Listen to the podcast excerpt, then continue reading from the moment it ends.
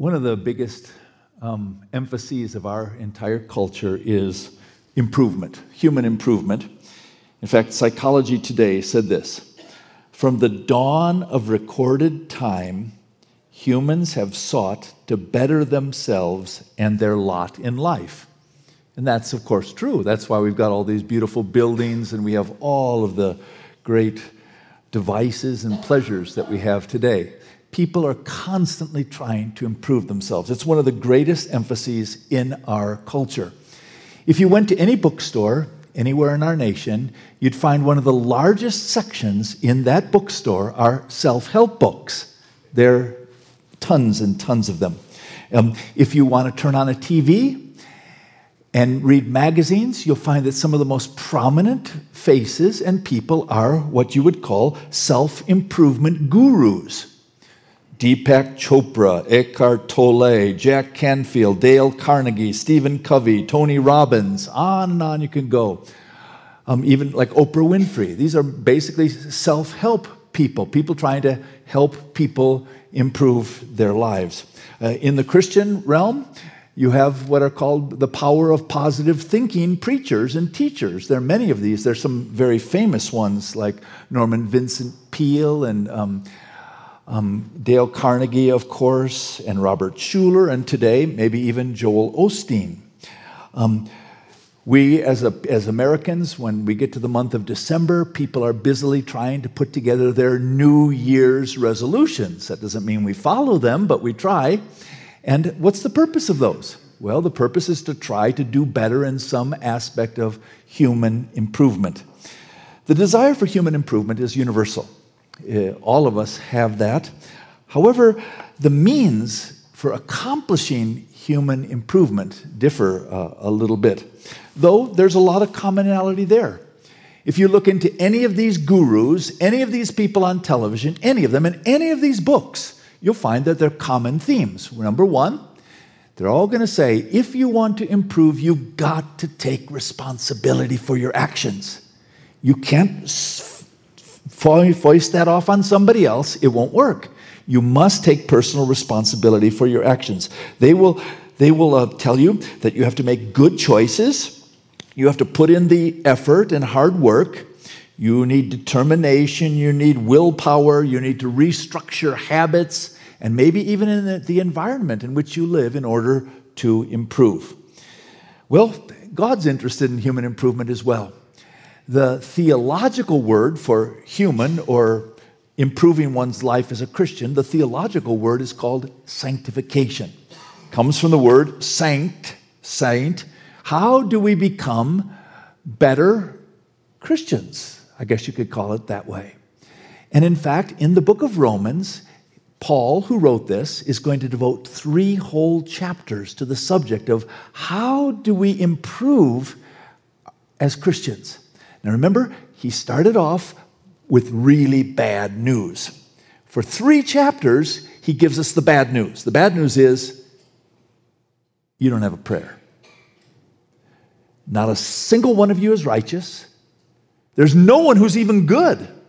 There's no one in the world has a prayer of being perfect. You can't even come close, which is really bad news. Though it's not really bad news, because once you really understand that bad news and you see that that's true of you, you're on the doorstep of some really good news. And then the next three chapters, chapters three, four, and five, he's going to give us some good news. Incredibly good news. The good news is this: righteousness, which is the ultimate goal, being able to stand rightly before God. Who in the world thinks you could stand before God, be right before God? Well, the Bible says you can do that.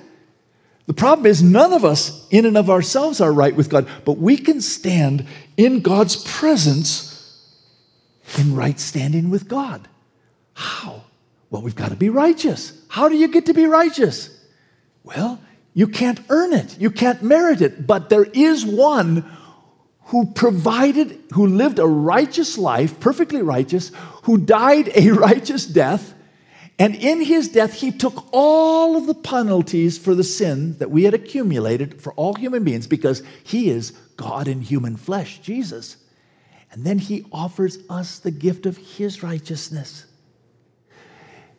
How do you get it? Work hard? No. Go to church? No. Pay money? No. Go through rituals? No. You trust that what God said is true for you. That's called faith. And so the, it starts with the bad news and then this incredibly good news. We are able to have right standing before God based on our trust that what Jesus did on the cross applies to me. That's good news. But there's a problem. The problem is this. Okay, if we believe that we're we become we have right standing before God based on our trust in what Jesus did for us, well then how do we grow as Christians? Because frankly, if Jesus died for us and we trust that, the Bible says we get to go to heaven. That's nice. What about here? What about life here? Well, can't we do whatever we want then? I mean, can't you just, uh, if, if you if you you go to heaven not based on going to church or paying money or doing good works or doing religious things, well, can't you just do whatever you want? I guess you can. But that's not any way to grow. So now for three chapters, Romans six, seven, and eight, the Apostle Paul is going to go into a long explanation of how you grow as a Christian. And it's very, very important. And interestingly, it's not what you're going to hear in the culture. And in fact, it's not what you're going to hear in a lot of churches either. Because frankly, one of the greatest dangers we have as Christians or religious people is that we will slip into what the Bible calls legalism. We slip into the understanding that the way you please God is by following the rules. The Apostle Paul would say, no, you did not become a Christian by following the rules. You became a Christian by faith in what God did for you. And you're not going to grow by following the rules either. Not that the rules are bad, and he's going to talk about that. But the way we grow as Christians is different. And in fact, today, there are going to be three words. And if you only learn these three words, I think you will have learned a lot. He's going to use the word no. K N O W, not N O. No. Because some people, in fact, that's a good religious thing. People say, you want to grow? Just say no. But Paul would say, yes, just say no. K N O W. Yes, that is the root to growing as a Christian. But just saying no is not the root. That won't work. Just say no, K N O W, three times. He's going to say, these are things you must know. You've got to know them. You've got to know them. And now, as we get into chapter six, for the first time in the whole book of Romans, I don't know if you've picked up on this. In fact, I'm sure you haven't. There has not been, to this point in Romans, not even one command.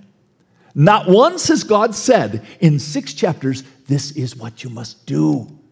But now he's going to change that. Because the essence of growing as a Christian doesn't start with what you do. It starts with who you are and what you know. It begins in the mind. And as you know, almost everything, it begins in the mind. So he's going to say three times, this is what you must know, you must know, you must know. And then he's going to use the word, you must count. That's a good uh, mathematical term, you must count. In fact, it is a mathematical term. You must take what you know and actually count that as true in the way you live your life. Starts with knowing, then counting, and then he's going to use the word offer or yield. Now you've got to make some choices. It doesn't begin with your choices. It begins with what you know to be true. And then you count that to be true for you.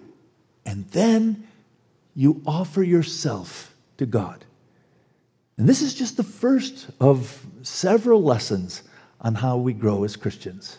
So If you have a Bible, let's begin with Romans chapter six, and we're going to read the first four verses, and we're going to encounter our first no, K N O W. Here it goes. What shall we say then? Shall we go on sinning so that grace may increase? By no means.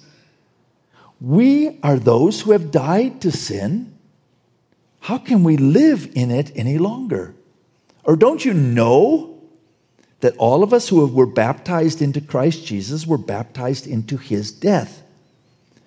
We were therefore buried with him through baptism into death, in order that, just as Christ was raised from the dead through the glory of the Father, we too may live a new life. Now it begins with a question. What shall we say then? Shall we go on sinning so that grace might increase? And do you see where that comes from? If, in fact, we have right standing before God, that's also the word justification, which means God, based on our faith in Jesus, declares us innocent of all sin. Well, let's say you've done something really wrong, and you were, were brought before the court, and you were it was shown that what you did was absolutely wrong, and you're guilty. But the judge, when it comes to the sentencing, says, do you trust that I have the ability to set you free? And you go, yeah. Okay, innocent. Now, if you did that in America, people would be really ticked at you. In fact, if you did that anywhere in the world, they'd say, how dare you? And that judge would lose their job very quickly. But that's what God has done. But now, if that person who had committed a crime has been declared innocent by the judge, and by the way, he didn't just declare that without anything. He says, I declare you innocent because somebody has already paid the price for what you did in full. Your penalty has been paid in full. That's Jesus. Well, that person who committed the crime, they walk right out of the court. And you know what they can do? They can do whatever they want. Can't they? They can't be brought back before the court for that crime. They can do whatever they want. In fact, if I get called before that judge again, maybe he'll do the same thing for me. And I can do it again and again and again and again. I think I'm going to do whatever I want. That's the question. And maybe you could say it this way. A child says to, maybe your children do this to you, Mom, I'm going to keep my room as messy as I can so that the whole neighborhood will be able to see what a good housekeeper you are when you clean it for me. Mothers, how many of you have pulled that one? No, you haven't done that yet. Well, you can work, work on that one. Or here's the, uh, the, the person who's homeless and without a job. They say, I'm not going to work so that I can give the American government an opportunity to demonstrate how benevolent it is. This one happens to be real. This is great, not working, getting government checks, because then we can just say, what a good government we have. It takes good care of its people. That's the equivalent of this statement. And, of course, the Apostle Paul says, what? That's absurd. You could say it this way. Perish the thought. No way. What a ghastly thought. To think that you would have someone died for you and you would take advantage of that grace. Don't you know that when you were baptized, and by the way, baptism was, it, for us it's really simple. We go into a tank and And we say, you know, I believe in Jesus Christ as my Savior and Lord, et cetera. But you see, in the early centuries, it could be a death sentence. And for many of these people, it was not just a death sentence. It was the loss of their family. Because what you're stating when you were baptized, let's say you were Jewish, and all of the early converts to Christianity were Jewish. What they were saying is, I declare that Jesus Christ is the Messiah that we have longed for for all of our history, And he is God in human flesh, and I believe that he died on the cross for my sins, and I now identify with his death, his burial, and his resurrection. I am a Christian. Well, that caused many people to lose their family, and it still does today in many places in the world, maybe even in this area here. You lose your family. That's a big, big choice. It's a tough thing to do. In our world today, if you're a Muslim, you grew up in a Muslim country and you declare that Jesus Christ is your Savior, there, there's hell to pay. It's really, really, really difficult. You may well lose your family. And so when these people were baptized, they were making a statement, I have, ch- I have decided to follow Jesus. I've decided, and, and when I was baptized, I, I, I said, my sins were buried with... Were, were, were, were carried by Jesus on the cross. My sins were buried with Jesus in the tomb, and my life has been raised with Jesus Christ in his resurrection and ascension. That's what it means to be a Christian. So the Apostle Paul says, don't you know that when you were baptized, something died? Something died. What died? Did your sinful nature die? Did you stop sinning? How many of you pulled that one off? Good. None of us. Um, what died? Did, did you now henceforth no longer be tempted by sin? How many of you have stopped being tempted by sin? Oh, I don't see any hands, nor mine. What changed? This is what died. Something incredibly important died. The penalty of your sin is done. It's gone. Why? Jesus paid the penalty in full. It's gone. There's no penalty anymore. You cannot be brought, you will not be brought before the bar of God's justice. And, and, and none of your sins will be accounted. Where are they? They're, thrown, they're as far as the east is from the west. They're, they're, God does not remember our sins anymore. The penalty of our sin has been paid in full by Jesus. But there's a problem. We don't know this. Now you might think to yourself, well, um, where does that take place in real life where people sin because they think they're saved? Well, have you, have you ever watched the Disney movie Anastasia? Remember the villain? His name is Rasputin. He's a real person. He was a, a he was a really bad man. He was an occultic, but he was part of a Christian sect that believed that the more sin you did, the better you became. And they they they went headlong into sexual sins because they they believed. Um, this is what he says. Their beliefs included regarding sin as a necessary part of your life. They believed that by deliberately committing fornication, We, you would become closer to God. In fact, Rasputin claimed he was doing God a favor by living bodily. Not bodily, bodily, badly. He thought that's just the way you're supposed to live. And that's what Paul's addressing here. Paul says, no, the first point, the first thing God wants us to know about how do we grow as Christians is this. You must know that Christ's defeat of sin on the cross and through his resurrection and our identification with him, symbolized by baptism, means that we share Jesus' relationship to sin. Dead. The penalty of sin has been paid in full. That is amazing. Someone wrote a cartoon. And if you can picture this cartoon, it goes something like this. It's in a courtroom. Your Honor, this is the attorney speaking. Although my client has admitted his guilt and the evidence against him is altogether damning and irreparable, in light of this massive coronary of fifteen seconds ago, further proceedings against him would be moot. In other words, he's dead. So the trial is over. We are to know that sin's penalty has been paid in full. One of the songs that, that you probably know, you've probably sung it many times here throughout the years, is It Is Well With My Soul. written by Horatio Spafford. It's quite a story behind that. But here's one of my favorite lines from that song. It goes this way. My sin, oh, the bliss of this glorious thought. My sin, not in part, but the whole, is nailed to the cross, and I bear it no more.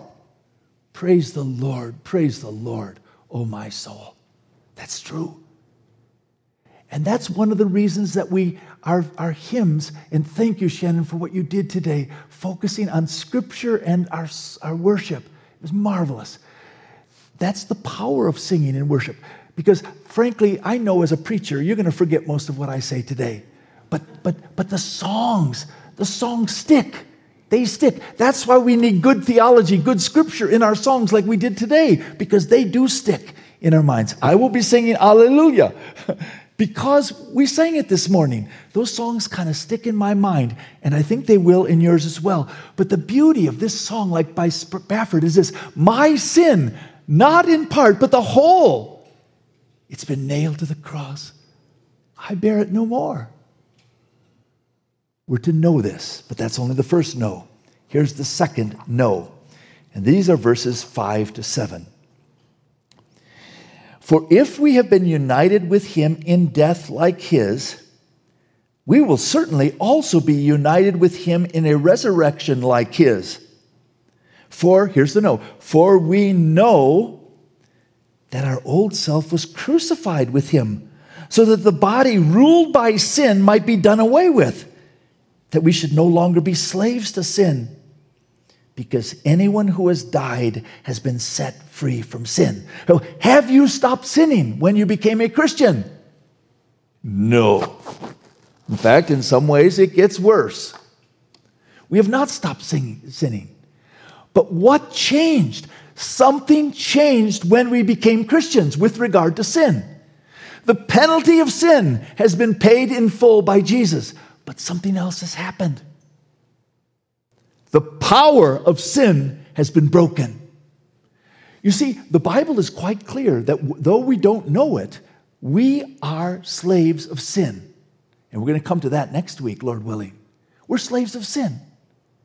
We are, we're under, we're under the control of the evil one, the prince of the power of the air. The Bible's clear about this.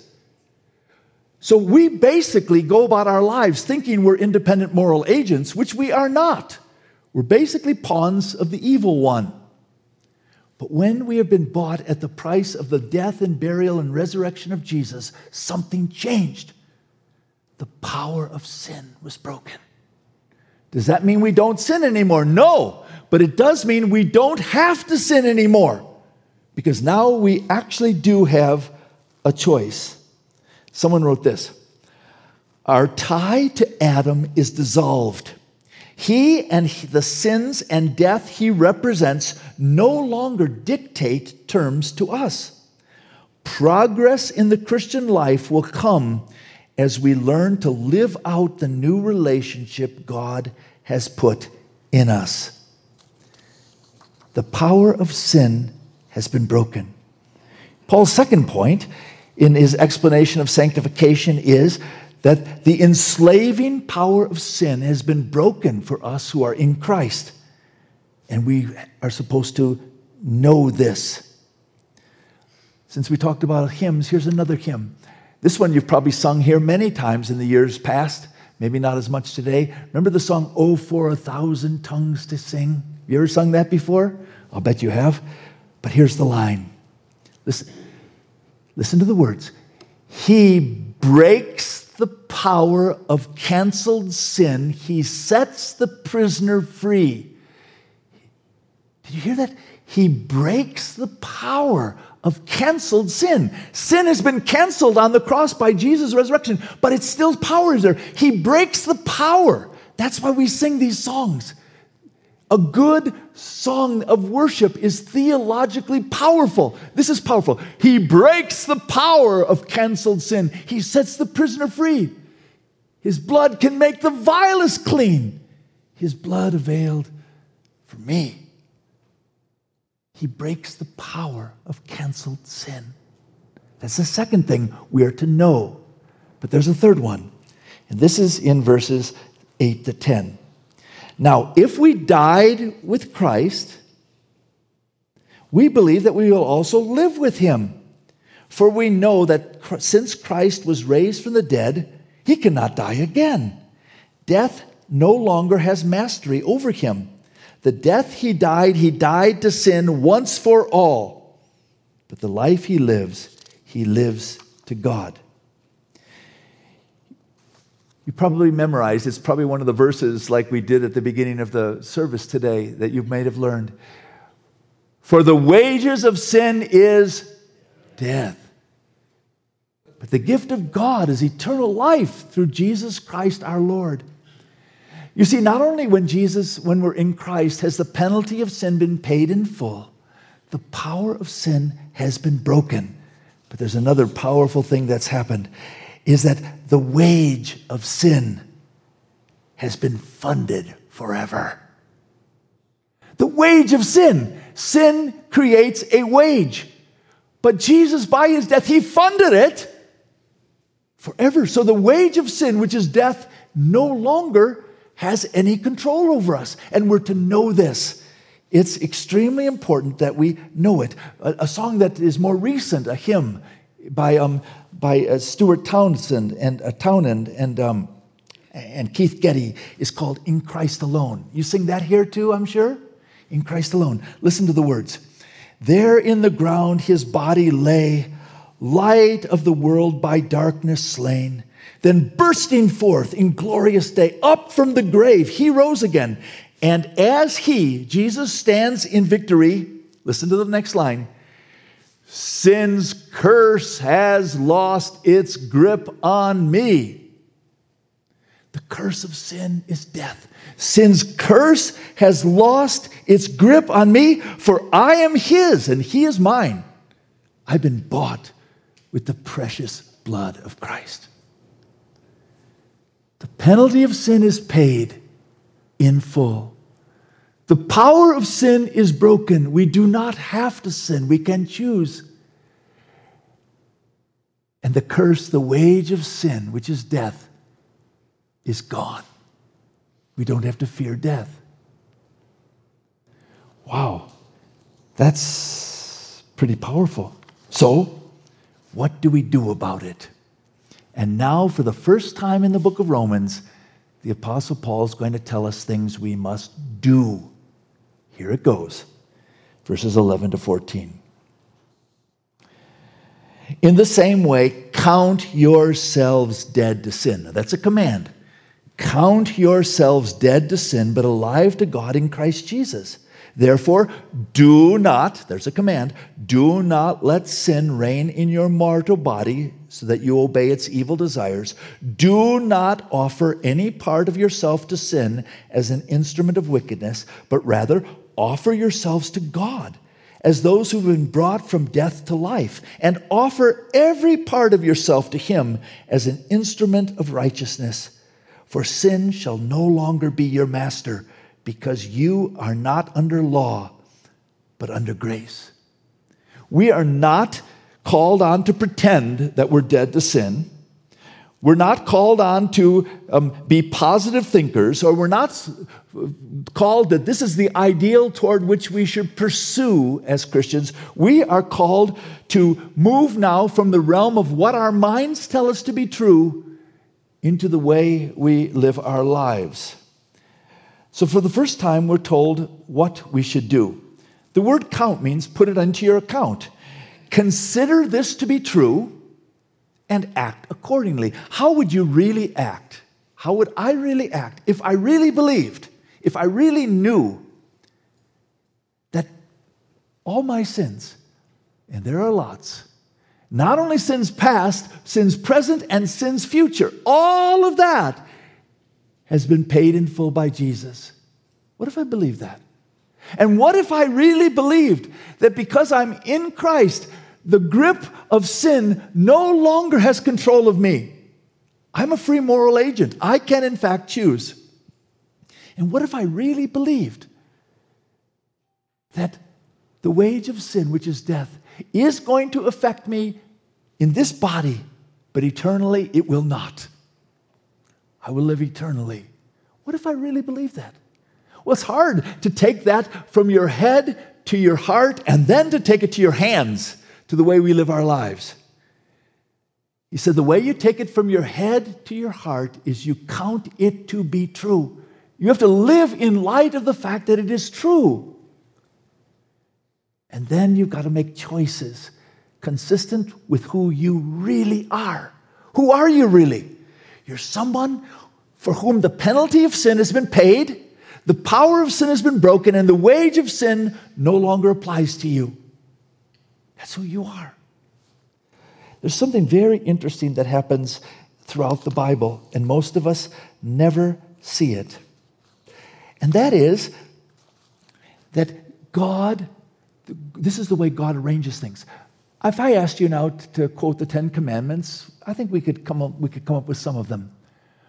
But one of the things you may not remember is that before God gives the Ten Commandments, there's a verse before that. It says, I am the Lord your God who brought you out of slavery in Egypt. Therefore, God just doesn't begin with commandments. He begins with who you are and what I've done for you. If you go to the book of Ephesians, it's six chapters. You can search till the end of the universe. You will not find one command in the first three chapters. No command. Only this is who you are. This is how precious you are. This is what God has done for you in Christ. This is how special. This is what God wants you to be. God, and if you went to the book of Romans, as I said, in chapter six, it begins. If you go to the ministry of Jesus, if you go, look at Jesus' ministry chronologically, in the first half of his public ministry, he gives no commands. All he says is, hey, guys, turn around, repent, and follow me. That's all he says. Check me out. And then once they've checked him out for over a year, he says, okay, here are the rules. What do you do when you have a baby? This is what you do when you have a baby. I've had five. My wife has had five of them. The day they're born, hey, kid, don't wet your pants. Stop crying. Eat only on my schedule. Is that, what you, is that how you raised your kids? How many commands did you give to your baby? How many? Not one. You don't give a single command to that baby for months. What, what do you do? You love them. You hold them. You, you meet their needs. You cuddle them. Why?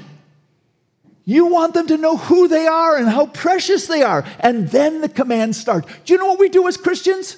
A person comes to Christ, we say, okay, here are the rules. No, no, no, no. That's not what God does. That's not what God has ever done. The rules will ruin them.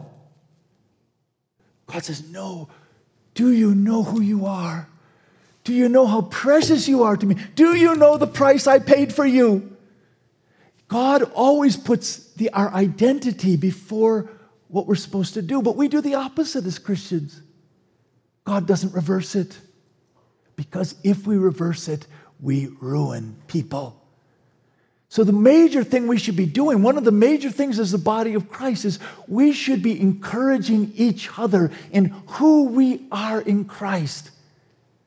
Did you know, brothers and sisters, that Christ paid for all of our sins? He considers you precious in his sight. God himself would die for you. You're that valuable to him. And he has made you unique. And he has incredible things for you to accomplish in this world. He wants you to be a light to your neighbors. He wants you to be someone who represents Jesus. That's what he made. He made you to have a life that's full and fulfilling and good. But he starts with who we are, and then what we should do. We often change them, unfortunately. Well, to grow as a Christian, we start with what we know. We know that righteousness does not come from me. It comes from God to me. I know that I am not righteous, nor can I achieve my righteousness on my own. I know that.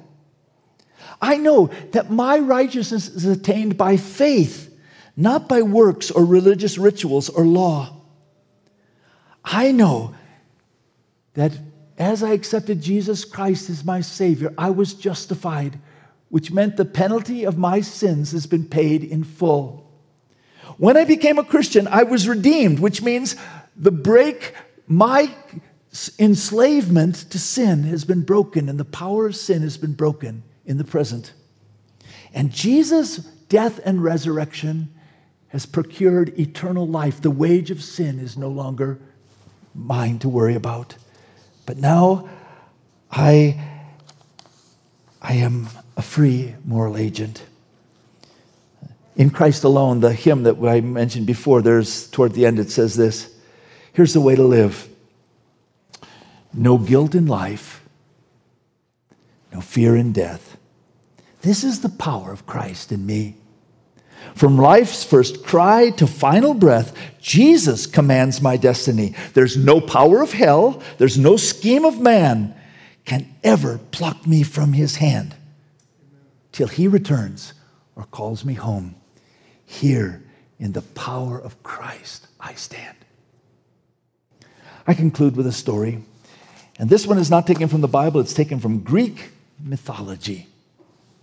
But I think it's important. In Greek mythology, as you may remember, they often told the story of ship captains on the Aegean and Adriatic seas that would carry on these incredible voyages, and one of the greatest dangers that any ship captain faced was the sirens. The sirens were these beautiful, half-naked women who sang this beautiful song. And as the ships, composed only of men, would go around where and see the sirens, they were so mesmerized and so attracted to the sirens that they would go in toward them, and the ships were all wrecked on the rocks and everyone died. And so the island of the sirens was all white with the sun-bleached bones of all the sailors who had died there.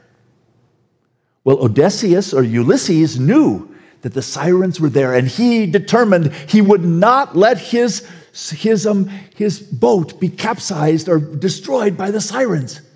So what he did is he commanded his sailors to tie him to the mast, and then they all put blindfolds and ear um, uh, wax in their ears. And so as they started to travel to where the sirens were, um, Ulysses saw them and screaming, "Let's turn there, let's turn there!" But he couldn't get away from the mast. And no one could hear him. And they succeeded. They got around the place where the sirens sang safely, and the ship was not wrecked. I submit to you that that's what oftentimes we Christians do. And it works a little bit, but it's not Christianity. But there was another captain, ship captain. His name was Orpheus. Orpheus was a musician. And Orpheus was also well aware of the sirens, and he knew the danger that they posed. But as the ship came close to where the sirens sang, Orpheus got out his flute, and he started to play. And he played a song sweeter than the song that the sirens were singing. And so as his ship and all of its sailors looked at the sirens and heard their song, they listened to the sweeter song that Orpheus played, and they went right around the rocks, and the ship was not destroyed, and no one lost their lives. That is Christianity. We can tie ourselves to the mast, and we must do so sometimes, but our hearts are still screaming, "Let me out, let me out!" But the key is to learn to hear a sweeter song and follow that. Let's pray. Oh, Father, help us. You know who we are, what our nature is. Help us to hear the sweeter song of your word and to grow in Christ. It's in his name we pray. Amen. Please stand with me. And, and as we leave today, maybe our benediction is this: may God bless you, and may he help all of us this week to hear a sweeter song and to follow Jesus. God bless you.